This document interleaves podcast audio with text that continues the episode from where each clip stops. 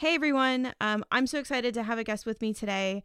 We have Matt Wensing, who is the founder of Summit and co host of Out of Beta podcast. Welcome, Matt. Hey, Michelle. Thanks for having me. Uh, I'm super excited for this conversation today.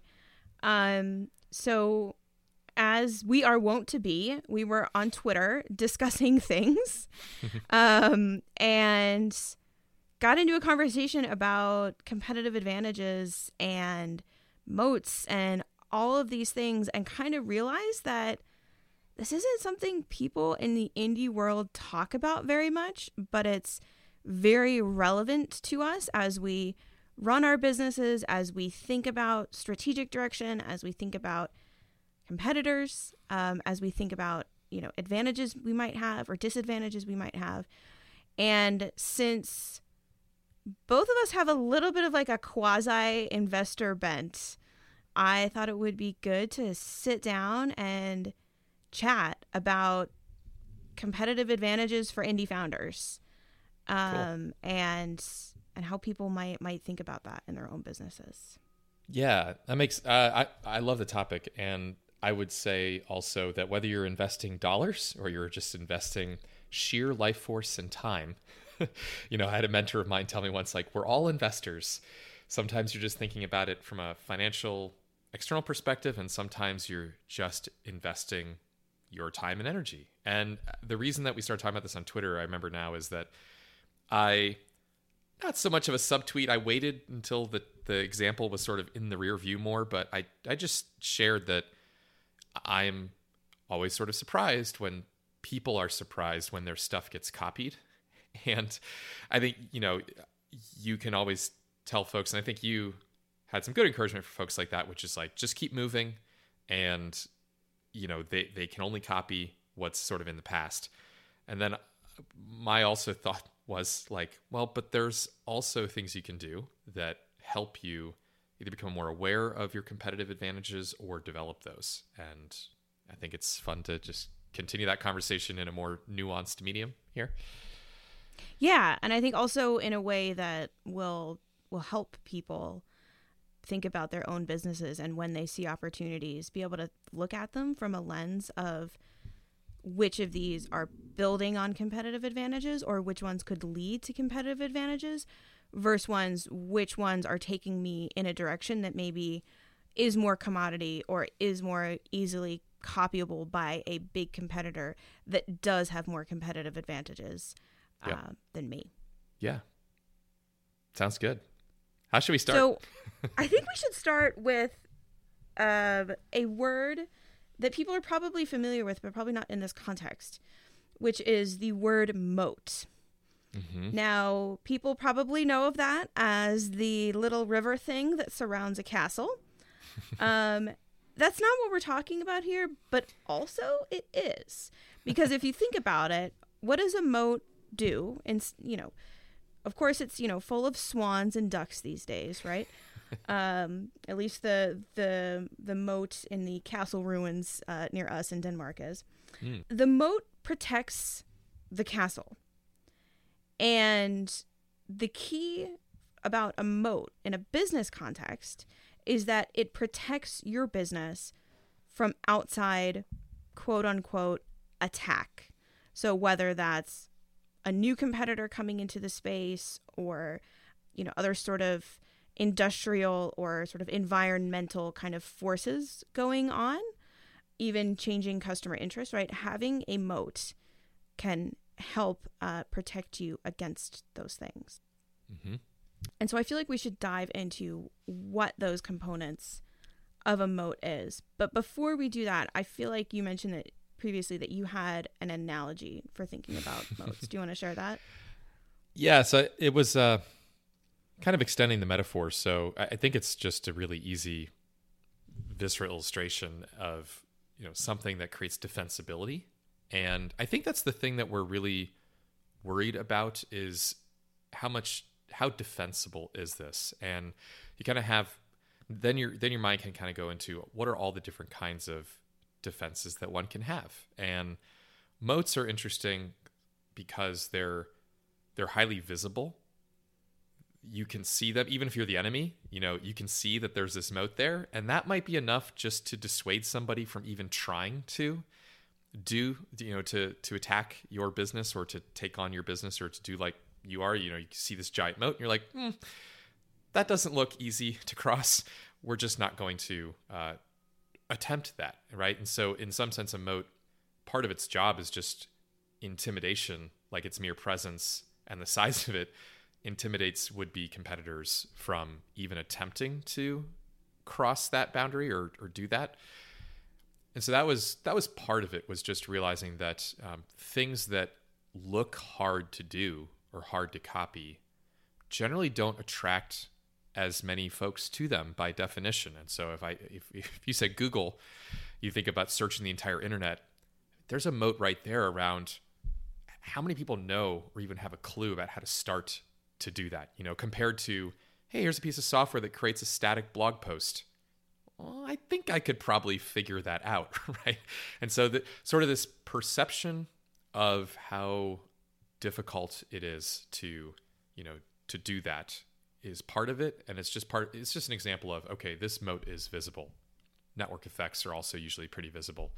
Um, once I started thinking about that, I, I had just other thoughts around okay, we, we all love it when people go, I could build that in a weekend, right? I don't know if you've seen that, but that's like the Hacker News meme, which is people see something that someone else is doing and they say, I could build that in a weekend. That to me, it's really funny because that reaction implies that they don't see like a big moat or something difficult to overcome, right? The fact that they think that they can do this in a weekend means that either they can, in which case it's not very defensible, which is bad, or there's a ton of stuff that they just aren't even thinking about or seeing about that problem or about that business that they're going to encounter along the way and it's just going to eat them or kill them along the way and so they're these invisible sort of moats or hard to see things that just um, you start out on a friday night because you're at some hackathon and you think you're going to build this thing and then somewhere around 2 a.m., you realize, oh my gosh, this one little part is so much more difficult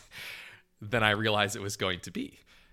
And I think that is also an example of defensibility, but it's not visible, right? And I, I kind of like thinking about those because I think we can also use that knowledge to maybe decide not to pursue pursue certain opportunities as founders because – you know, we see the moat and maybe it doesn't seem like it has one, but do we really understand all of the pitfalls around that idea? So, one way of extending it, which that would be fun to talk about. And I know in the things i've built, those things tend to those pitfalls, those hidden ones tend to be encountered first like the moat that you see is somewhere off in the distance. And you kind of you kind of like dream about maybe getting to the point where that moat is even relevant but meanwhile you're sitting there going like i can't even get this file to do x or i can't even get this code to run fast enough or whatever it is. And you just kind of thought that was going to be the easy part right? And i'm pretty sure that's probably the case with something like geocodio or other things where like from the outside you're like so wait you just do what? That's so simple but then you try to build one and you realize this is actually incredibly hard in the minutia, right? Devil's in the details. Yeah, that's another way of saying it. Exactly. And I I think that shouldn't discourage us from even trying those things, but from a defensibility standpoint, if you're not encountering those things, you probably don't have as much defense as you should. You you the struggle you're going through is a good sign that you're building something valuable, right? And, and defensible. Because I think a lot of people just don't even want to put forth that level of effort. It's just it's just hard.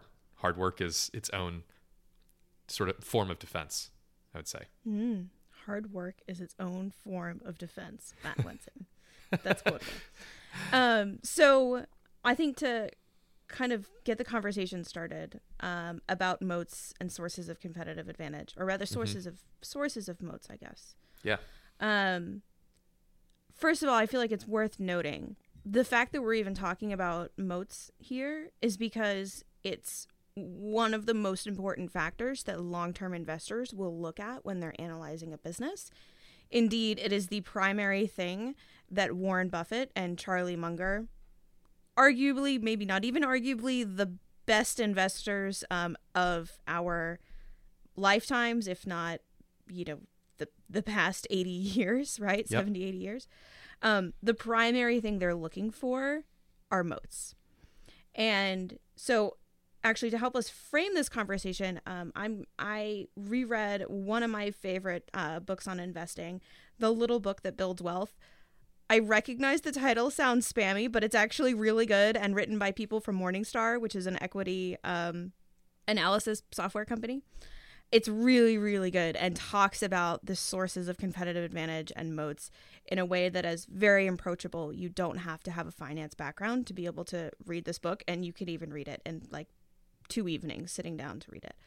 Um, and so so there's some some broad categories of sources and i thought it would be fun if we could kind of go through and talk about each one Sure. um, there are also some false sources of moat which kind of gets to your original tweet on this and i, I think we'll, we'll get into that um, later so the first one and we kind of touched on this a little bit um, are intangible assets Mhm. now the most um, I, I I feel like the, the the easiest example of this is patents, but not only patents, but organizations that are really good at creating patents, right? Because one patent alone is not defensible. One patent alone does not make an organization that is capable of creating patents. Mhm. Instead, think of it like a pharmaceutical company and like how much they are able to charge compared to other types of companies, right?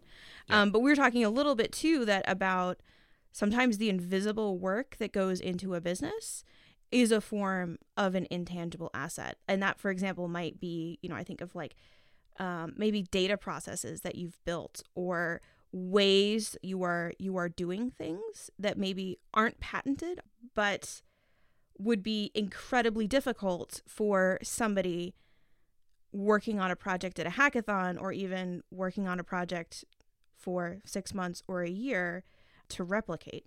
hmm Yeah, I agree with this. I was listening to a podcast uh, called Invest Like the Best uh, with Patrick O'Shaughnessy, and he was interviewing John Collison of Stripe. And they were talking about accounting and modern accounting and how intangible assets is not something that you can put on a balance sheet and say, what is this worth?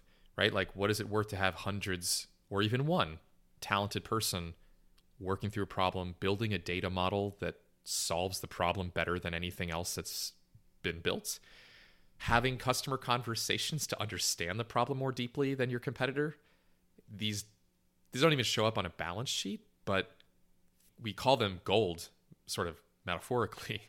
But those insights you get from customer conversations, the data model you choose, the designs you put into practice that have these long term effects, all intangible assets, right? And I think patents was patents is something that we've we still have, but I, I every time I think of patent, I literally think of the diagrams that you still have to draw to get a patent. And it reminds me of like how non-software oriented patents are at their roots. It's like you're drawing a diagram. Why? Because this is something that was important to do when people were mostly building machines in factories or shops or whatever. And like you needed a diagram the fact that putting this bolt here and this thing doing this and this thing doing this, like that was your invention, right? These days, like how would I even put the data model behind Summit into a diagram, into a patent application that's, you know, does it justice, right? And you kind of can't, but yet those choices are worth more or as much. That's the intellectual property, that's the intangible asset. So I completely agree. And I think the other thought that comes to mind is people write code, people create systems, right? So the people you have is to me like the first input or ingredient into all of the intangible value of the business, right? Which is also explains why we fight, people fight over talent, and so desperate to recruit the right people because we're in a knowledge worker economy, right? And therefore, it makes sense that like the people you have is like the first step in having a really great defensibility around, um, again, like you said, intangible assets. So that's what I think of when you when you mention that. And I, you know, patents are one thing, but code that just works and does the right thing and can be extended easily sounds even better than a patent to like if you gave me a choice as a founder starting out like which do you want i'm like patent sounds good but you know that software being well written and and not having any technical debt that's that sounds amazing right i want to say that there was actually somebody who uh, or you know a company that had a patent on geocoding at one point but hmm. i think it was either invalidated or basically abandoned because it wasn't defensible yeah. Um, I, I'll have to check on that, but you know that it is relevant for software, but not quite in the same way. And I think actually, you know, the lack of proprietariness in terms of what we use is actually a big engine of the software en- industry, right? Like you think back to, yeah. for example, the early days of Amazon, and something that really set them apart was that they were able to use open source languages to write the website and their databases in rather than going out to you know spend $200000 on um, just the privilege yeah. to use a programming language like that to us seems insane but you know there's that there's that famous talk from the founder of constant contact on was the, the slow SaaS ramp of death talk yep. from business of software which is a fantastic talk for so many reasons but the reason why i always think back to it i think is not a reason most people think back to it. It's because in the beginning, she's talking about how expensive it was to start a software business because yeah. you actually had to buy physical servers. You had to buy Oracle licenses to have a database. You had to buy licenses for the programming language. Like you had to buy these you had these significant outlays at the beginning that we we don't have now. Right. And in ways that actually allows us to get faster to those things where we do have those unique advantages. That's and right. you know, to what you were saying, you know, I was I was talking to someone I think about a year ago, and and and they want to be a founder, but they just kind of haven't found the right time and or they haven't felt, ha- found the right idea and they're like you know i've been working in this industry for like 20 years like you know i don't i don't know what what i have to like i don't have any startup experience. And i was like the fact that you have been working in an industry for 20 years is a huge advantage because you understand how that industry works. You have connections in that industry. You understand the problems. You oh, yeah. know how they buy things. You know how they sell things. Like, yeah, you have so many advantages going into this that somebody who's just graduating from college or dropping out of college and wants to start a startup does not have because you have extremely deep knowledge yeah. that, as you said, is very hard to replicate is defensible. Oh, and by the way, the average age of a successful startup founder is 47. So just throwing that out there. Um, but that kind of like like industry expertise that someone yeah. may have built throughout their career or that their employees have built elsewhere. Yeah. That is a form of an intangible asset that would be difficult for, you know, a company of 22 year olds just coming out of college to replicate. That's right. Yeah, this is a good one.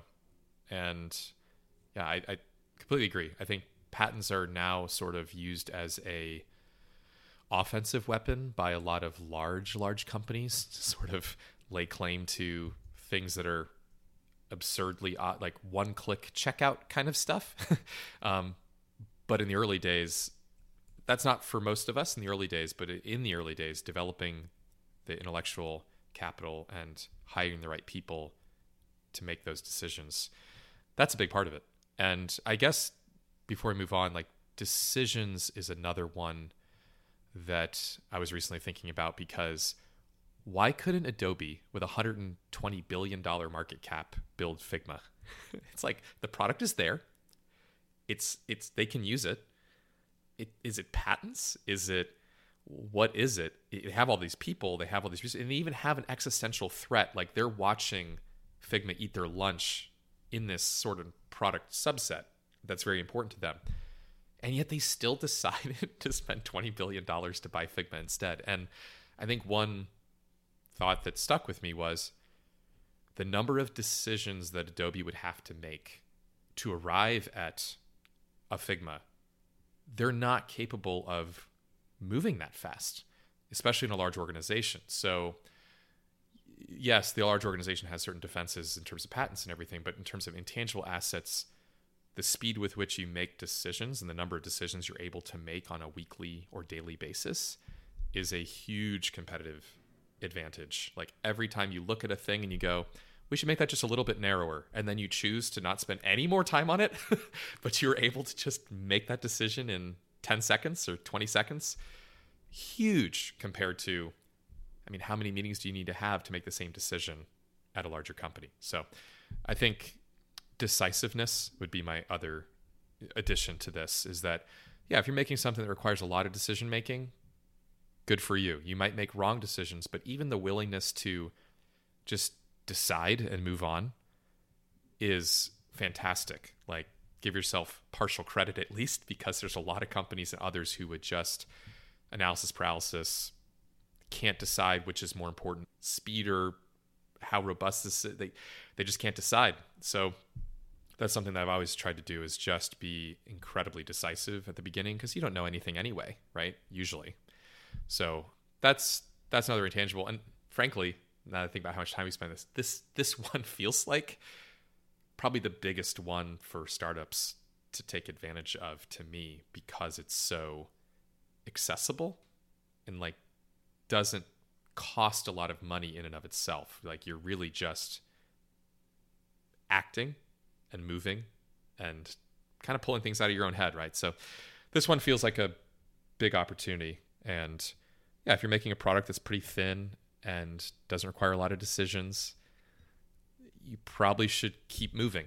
would be my recommendation because then you know somebody else can replicate that a lot more easily.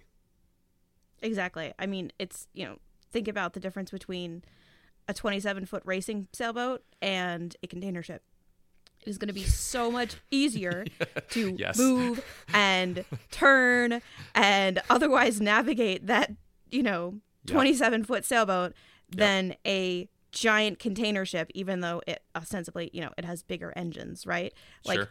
turning a container ship or a cruise ship is very difficult, and that's what a lot of big enterprises are.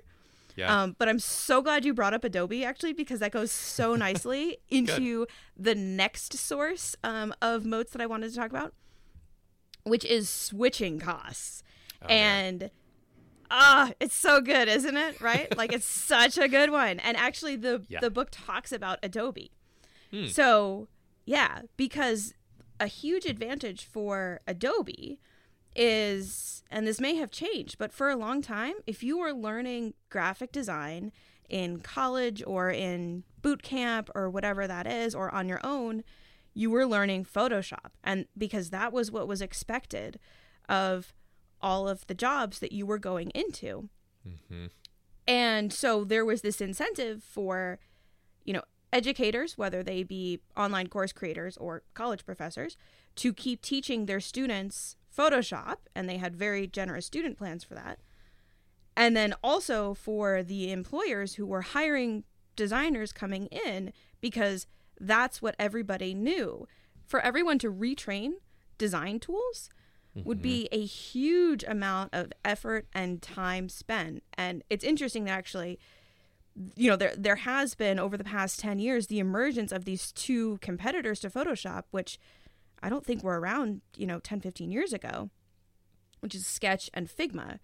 And hmm. one analysis I read uh, uh of the Adobe deal was that it was Adobe realizing that they could use this percentage of their market share basically to defend the rest of it. That sounds like pretty good analysis. I as you were talking, I can't separate Adobe from .psd. Like every time you say Adobe, I think .psd, .pdf, .ai. I just think of all of those file extensions and formats that basically have their branding built right into them. And I think the thing that Figma did, so so that's if there's a lesson learned there, it's if you can create the standard, you know, obviously fantastic. You sort of unlocked you you got Boardwalk and Park Place. That's amazing. Um, and you kind of control the whole thing. If you don't have the standard, I think what Figma did, like that switching cost. Let's talk about switching cost. That switching cost to switch to a different file format. Oh, we're going to use this thing. Well, I can't open that one, or when I do, it doesn't look great, or something's not quite right about it, or it's too big, it's too small. That incompatibility was sort of the definition of why you couldn't that was the price of switching, right? And that was that was high. Like you needed to be compatible with everyone else in your industry, like you said. I think Figma, the the magic trick was, oh, what if we said that you can export to things, PNG, JPEG, etc., but the working file, like the PSD, doesn't exist anymore, really. It's just the URL. It's just a live copy. It's just a thing that's on the web and anyone can visit it and anyone can comment and anyone can use it like Google Docs.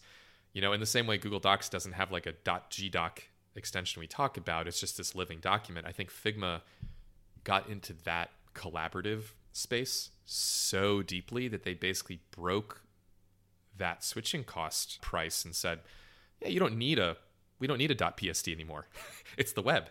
It's just a living document. That also means you don't need underscore v5 underscore final you know, we're going to get rid of all those file naming convention problems too. And that was a weakness. And it, what started out as a strength with Adobe saying switching costs this standard, they really weren't prepared for the collaborative web when there's no such thing as file formats anymore. We barely we have save icons that kids are like, "What's this little blue square with the silver on it? Is that a that's a floppy that's a floppy disk it means save that's where your files go and it's completely foreign right so i think adobe had that switching cost built in but then figma they just found uh, they found a hole right and they they jumped right into it so let's bring this down to a level that's uh, i think it's good to talk about it like the big enterprise level for the mm-hmm. examples mm-hmm. but then also how can we apply this and I think one way that switching costs apply to uh, B2B SaaS um, is thinking about API integrations. Mm-hmm. So, for example, if you have something integrated into your service, you know, I think we, we see this a lot, right? Like if it's a core part of how your own product is functioning. Yep. Um, for someone to switch from your API to something else, there is going to be a switching cost. Yep. Now, that switching cost might just be the developer's time to go in there and it's not just to change a URL and an API key. There's also, you know, there's different data schemas. Where is all of that data going? How many places do they have this integrated?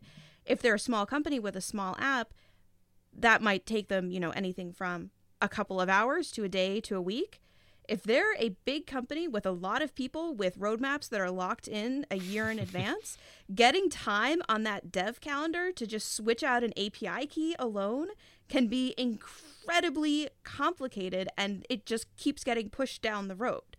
Yeah. Um, and this is incredibly powerful. And I think something that is, you know, I don't want to say it's easy for indie founders to do, but if you are going to be an indie founder in a developer focused B2B business, the switching cost of someone unintegrating your what is the word for that unintegrate deintegrating disintegrating um, i like disintegrating yeah taking out your api from yeah. their app like there's a real switching cost there and that that gives you some power right you know there's a quote yep. from charlie munger that you know, if you have to hold a prayer session before you raise prices, you don't have a good business.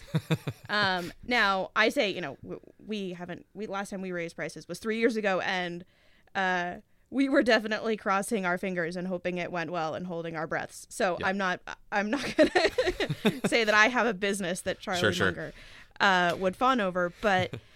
that's an example of where that comes from because if you are so tightly integrated into someone else's application especially if you're um, you know, to something that um, your co-host Peter has been talking a lot, like mm-hmm. close to the money, yep. right? Of of how their company is making business. That is a very powerful switching cost to have as an advantage. Agreed. I, I think there's two. There's a couple dimensions that. One is how mission critical is this, and then how much of a difference does it really make? So even if somebody came along tomorrow and if you use Stripe said, here's one that's 10% better, 20% better, 30% better. How, how much percent better would it have to be for you to say, okay, let's go ahead and make that a priority tomorrow, next month, next quarter? Like, that's got to be a pretty high number, right? Of even if they're worse than the new thing, you're not motivated to switch because you're creating risk too. Like if you change that out and it breaks, pain, right? And you're like all this pain, one mistake all of a sudden obliterates all the value of switching anyway. And I used to have e people email me when I was running my last startup, and they'd say stuff like, "Oh yeah, well, we, you know, we are doing payroll in this new and amazing way." I think it was like Zenefits or somebody else. Like, okay, we use ADP or something boring, but the odds that I take the few folks who deal with that at our business and tell them or suggest to them that you know what we should do is we should replace this thing that's working that gets people paid with this new shinier thing and that's our priority, it's it's just extremely unlikely. So I think that's one level of switching costs that's that's very painful. We already talked about the other one of being like the standard, and that's what Adobe did with the network. One other one that I benefited from at my last business was if you can get yourself in between the customers, your customer's customer, and them. So, for example, um, Plaid, right? Plaid is really important. It's used in the backend to do connections, but they're doing something. They made a decision in the early days where they were going to put the Plaid logo and connection box in the client experience. Like when a end customer connects their bank account, it says Plaid. And they did that on purpose because they want people to start to associate their brand with this trusted point, this thing I'm doing, right? And so now, sure, a bank could go with somebody else or switch. But if you can get yourself in front of their customer and start to establish yourself as, oh, this is the trusted one, this is the high quality one, you also, there's a switching cost there from a perception standpoint, which is, well, if they're not using that one, why not? Like, are they too cheap? Is this one actually better? Like, why aren't they using the standard one that I'm used to or the one that I trust? And so, if you can create something that's very differentiated and you can begin to create a brand with the end consumer. Infrastructure is sort of the low, low level of switching costs. This would be the opposite end of the spectrum of being the trusted consumer brand for that um, is also very powerful. And so, like, this is an old school example, but Google had like the best search results. At some point, people acknowledge that. Yahoo like used Google search results at one point because they didn't even do their own search. They sort of just gave it up at that point the consumer is like oh, okay i'll use the yahoo search box but that's because it gives me like google results right and i trust those are like the best at that point like yahoo's kind of stuck with google as their search results provider because if they switch to a different provider their customers are going to look at them as like oh, okay i wonder why they did that or it's just not good so as much as you can build a relationship with the end customer would be my suggestion. And I think Stripe has actually done a really good job of that. Like Stripe is credit card processing like completely back of the house, but for some reason like lots of people who buy things are also aware of them and their brand is super shiny and very visible. That's strategic. Yeah. Yeah. And one more I want to add into this that actually kind of ties us in nicely to the next one, which is sort of a subset of switching costs, but it's enough to be a different category, is simply data and information that you're storing in your application um, that would be difficult for people to take elsewhere. And so, for example, if you think, you know, if you've been running your business on Gmail and Google Workspaces for the past 15 years, all of your company's Google Docs are in Google Docs for the past 15 years.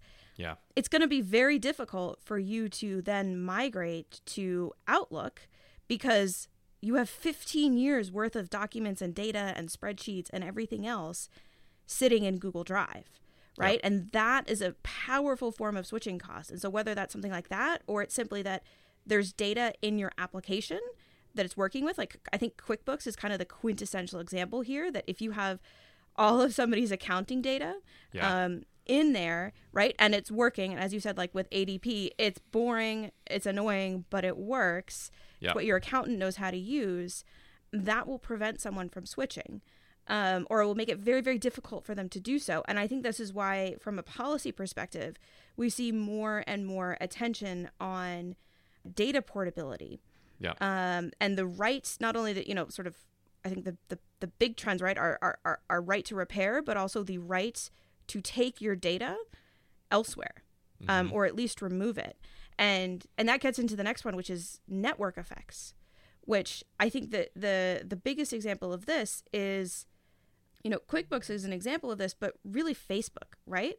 Yeah. Like, sure, you can download your data from Facebook, but you cannot download the entire Facebook experience of all of your data of that, plus all of the people you know, and that they are using that service. You cannot just upload that to another service. I mean, and, and I think the, the the real difference here is like think of that like email versus Facebook, right? Like if you want to change email accounts, you can just forward every single email you've ever received over to your your new email address, download all of your contacts, re-upload them, set up a forwarding, and you can still do basically the same thing on an entirely different platform.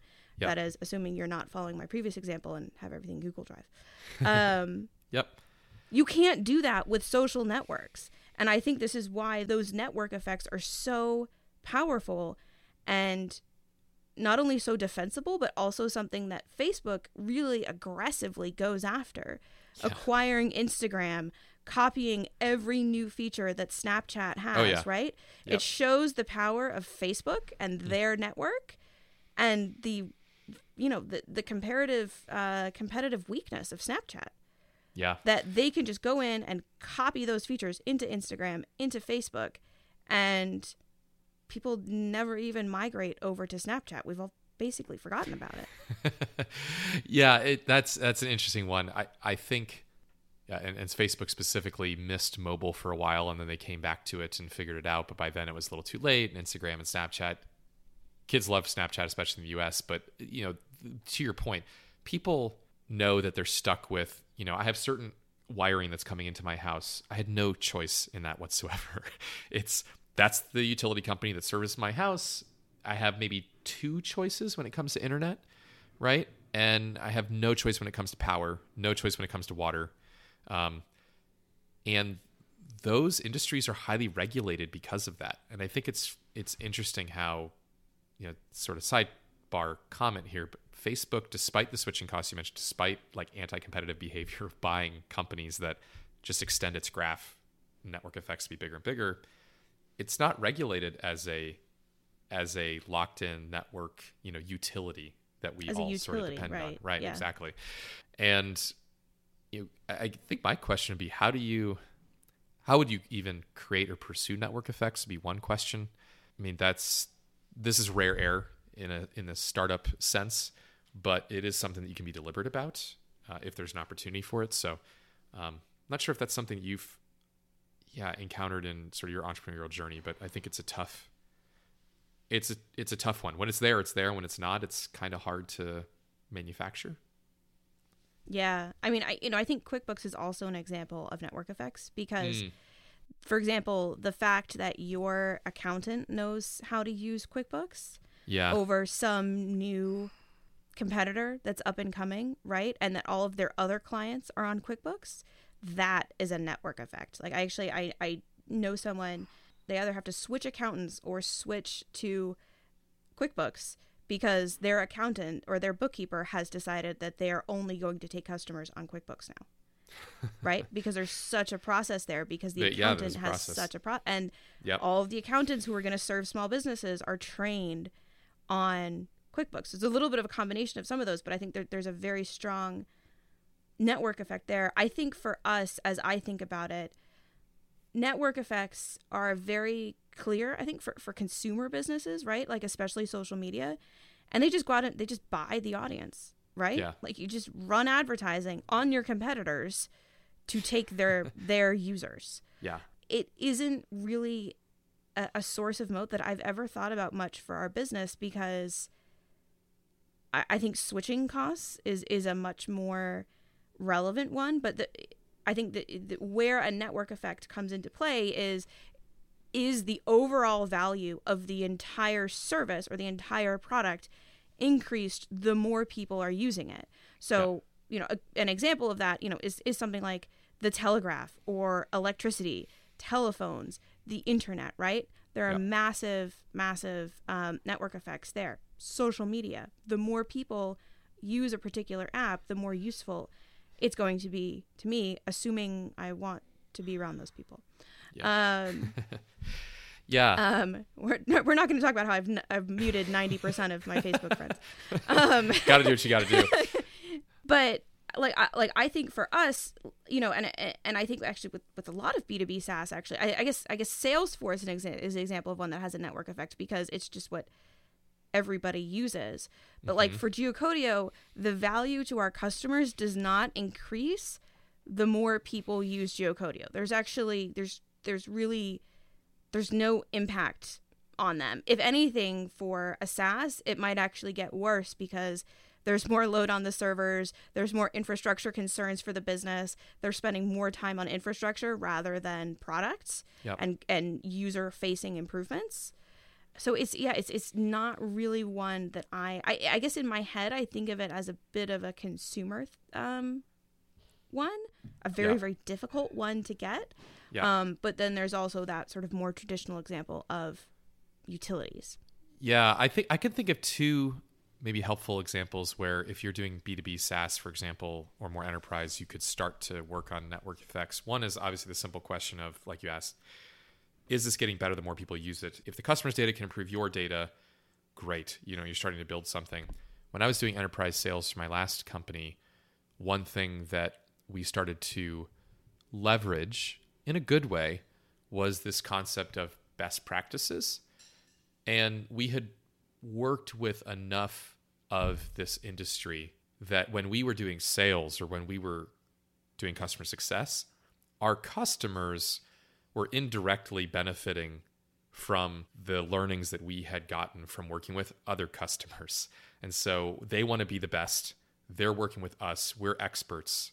So expertise is essentially a benefit of working with these people because they know what they're doing, right? And so maybe in a very, you know, in a different sort of way. Yeah, I want to work with the company that's the has the best um, CRM for small businesses because they have a customer success team that's going to talk to me and like I can learn a little bit.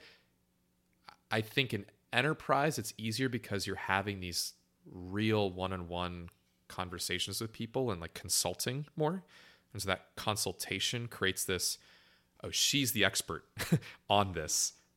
Let's work with her because that's going to give us the best benefit versus this new company that's never done it before. So those logos on our homepages are basically signaling this network effect of best practices, expertise, knowledge. I think the other one that you start to see lately is all these communities that are sprouting up around SaaS, right? So it's it's come join our circle community or our wherever Slack community, etc. I think people are trying to essentially, when they do that, they're basically building in this network effect or trying to create that community around a product that is otherwise maybe just it's just a product, you know. But if the brand creates this community or this group, you kind of want to be in the group, right? That's that's its own sort of network effect. Like I want to use this product because that's what everybody in this channel uses, right? It's the cool thing, and I don't want to be left out of that. So I think community is a fairly recent attempt to add network effects, and I think people got really excited about it for a while. I haven't heard about it as much recently, but I think in the last couple years, it seemed like I mean we ended up having new companies launching that just did community software because it was so hot to do have a community manager for your SaaS. Like I don't remember community managers for SaaS in 2006 or 2008 or 2010. It was like, why would you have that? But now it's like, oh, we do a, a banking infrastructure software uh, for devs. And by the way, join our Discord. You're like, what? but that's worked for some. So, you know, it might work for you. You know, I'm so curious what Rosie Sherry, the uh, former indie hackers community manager, would would say about that. She's sort of the community queen. Um, and actually, I mean, I maybe even indie hackers is an example of that. That I mean, Stripe acquired indie hackers because it had that community. Because if you get people to integrate Stripe when they're just starting out, Brand and new. then even if one percent of those companies go on to be huge companies, Like you're if you're in from the very beginning, it's going to be very hard to switch away from it. Yes. Um, and actually, before we move on to the next one, from switching costs and network effects, which are sort of um, closely tied to one another, I want to just quote from the little book that builds wealth um, on finding sources of switching costs that actually made me pump my fist in the air as I was reading this. switching costs can be tough to identify because you often need to have a thorough understanding of a customer's experience, which can be hard if you're not the customer. But this type of economic moat can be very powerful and long lasting, so it's worth taking the time to seek it out. Interview good. your customers, y'all. That's right. That's right. And that that brings us back to the original, you know, intangible assets defensibility here because from that comes ideas about the rest of this, right? From those conversations, from understanding your customer comes the what opportunities do we have to defend this? So, yes, I same. When I hear that I think, yeah, that's the benefit of talking to a 100 people earnestly and listening to what they have to say. Putting that all together. Imagine that. You know, it, it's funny. I mean, I talk to people about customer interviews, and and you know, I I get the reaction often that it's like, oh, you're just you know being nice to people, and that's nice. You listen to them, like, but it's sort of like, well, that's cute, like, but that's not doing anything for your business. Oh. And it's like, no, like this is the primary way we have figured out our strategy and which opportunities we should be pursuing or not. And I'm actually when we had our uh, our chat last year on this show, which which we should link to, people should listen to it. I got off of that and I was like, Matt really gets it. Like he really gets how jobs to be done and interviews and and research. It's not just what people might see on the surface of oh, it's just nice to get feedback from people and build things that they like. No, it's a real resource that most companies are overlooking that's actually free basically except for the time you might spend on it and all the time you might save building the wrong things yeah. and then you turn that into your strategy, right? QuickBooks has that moat and, and and they know those switching costs because Intuit spends a ton of time on customer research. Now, eh, the way they express that, quite frankly, I mean, feels like they're kind of being a jerk because they raise my prices every single year, even though it really hasn't gotten any better. But they know that it would be very difficult for me to switch because they have researched their customers. Yep. They know exactly where that source of competitive advantage is coming from, and they take advantage of it in terms of their pricing and in terms of their product. Completely. Yeah. And I, I think the encouraging thing is you don't have to be big or even talk to giant panels of people over and over again to do this. You know, Bob Moesta, Jobs to Be Done King, talked about small data on a recent podcast of his Circuit Breaker podcast, which is excellent. But he talks about how noticing what's not said or noticing what's said by a few people out of the many people, the anomalies are sort of the secrets revealing themselves. So it's not about it's not about large amounts of data or analyzing it or averages or all this. It's the I talked to 50 people, you know, and two of them have this very unique acute complaint because it just doesn't work for them the way it works for everyone else. That's gold, right? Like you said. And two out of 50 doesn't sound like a lot, but when you think about the 50 being 50 million, now that's actually Right. 2 million. That's a lot, you know? So again, Or you that's go gold. out from that like batch of 50, two said something that was really interesting and unexpected.